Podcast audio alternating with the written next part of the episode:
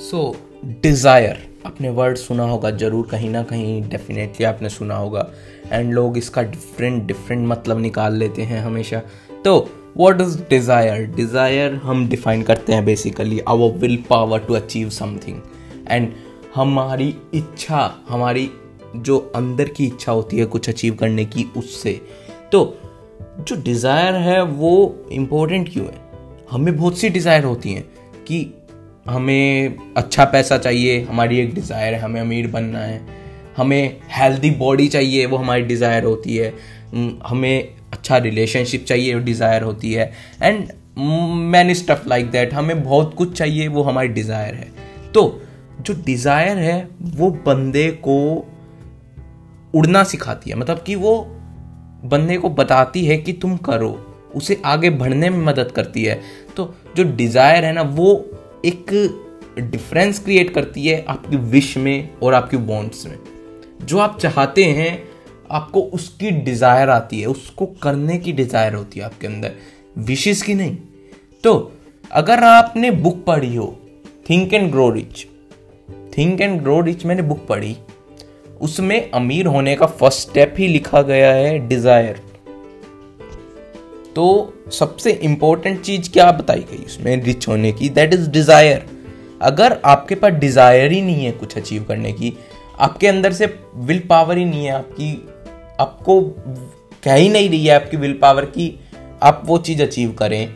आप चाहते ही नहीं है वो चीज़ अचीव करना तो आप बिल्कुल नहीं कर पाएँगे डेफिनेटली अगर आप चाहते ही नहीं है कि मैं अमीर बनूं तो आप नहीं बन पाएँगे। तो desire is the most important thing that is defined and that is the first step to become the rich. And also अगर बात करें तो desire can do literally magics उसमें कुछ किस्से डिफाइन किए गए हैं। एक किस्सा है बंदे का जो एडिसन के साथ काम करना चाहते थे, उनके साथ बिज़नेस पार्टनरशिप में काम करना चाहते थे एंड बहुत सा पैसा कमाना चाहते थे। और हालाँकि वो जब उनके अंदर वो डिज़ायर आई, उनके पास कुछ भी नहीं था। इवन उनके फेयर के पैसे भी नहीं थे एडिसन के शहर तक पहुँचने के लिए। बट उसकी बर्निंग डिज़ायर उस बंदे की बर्निंग डिज़ायर ने उसे वो सब अचीव करके दिया जो उसने सोचा था। उसने उसके लिए काम किया, उसकी बर्निंग डिज़ायर के लिए काम किया तो उसने अचीव किया। एंड एक सेकंड किस्सा है डिफाइंड जो कि है एक लड़के का, बच्चे का। अब वो बच्चा जब पैदा हुआ था डॉक्टरों ने कहा था वो बोल नहीं पाएगा और सुन नहीं पाएगा कभी। बट उसके अंदर का जो डिज़ायर था उसके अंदर जो डिज़ायर भरा गया उसके पेरेंट्स के द्वारा और उसके अंदर जो डिज़ायर था उससे वो बड़ा होकर सुन भी पाया और बोल भी पाया। सो so, देखिए मैजिक कितनी बड़ी चीज़ जो सुन नहीं पा रहा था जो नेचुरल जो गोड का चीज़ है दी गई उसको भी हरा दिया उसके डिज़ायर ने। And desire is literally that much powerful तो अगर आपको कुछ अचीव करना है तो desire is very important and first step अगर आपको कुछ अचीव करने की तरफ़ जाना है तो आपके अंदर से डिज़ायर होनी चाहिए बर्निंग डिज़ायर होनी चाहिए उसे अचीव करने की। और ऐसा नहीं है खाली डिज़ायर डिज़ायर के साथ फेथ भी होना चाहिए। ऐसा नहीं होना चाहिए कि आप कुछ कर रहे हैं, आपको अंदर से लग रहा है कि ये काम नहीं करेगा बट आप जस्ट उसको इसलिए कर रहे हैं कि आपकी डिज़ायर है वैसा करने की। फॉर एग्ज़ाम्पल अगर आप कोई बिज़नेस स्टार्ट करते हैं और आपकी डिज़ायर आप पैसा कमाएँ बहुत सारा, और आपको अंदर से लग रहा है कि नहीं चलेगा ये बिज़नेस अंदर से आपके कुछ आवाज़ आ रही है फेथ नहीं है आपका उस चीज़ में बेसिकली तो तो मत करिए तो उस, वो डिज़ायर कुछ काम की नहीं है।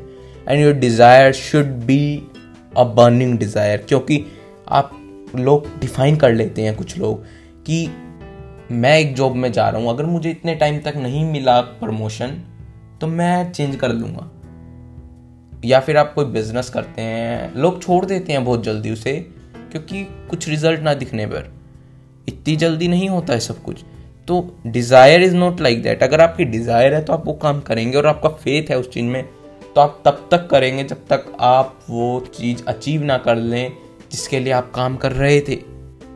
तो desire is work like that वो कोई एक दो दिन में काम नहीं करेगी। अगर आपका डिज़ायर है तो आपको काम करना होगा जब तक आप अचीव नहीं कर लेते। एंड फेथ रखना होगा आपको उस चीज़ में। So I hope you like this episode thanks for listening and bye bye आपको डिज़ायर तो रखनी ही होगी। So keep your desire with you and achieve everything in your life thanks.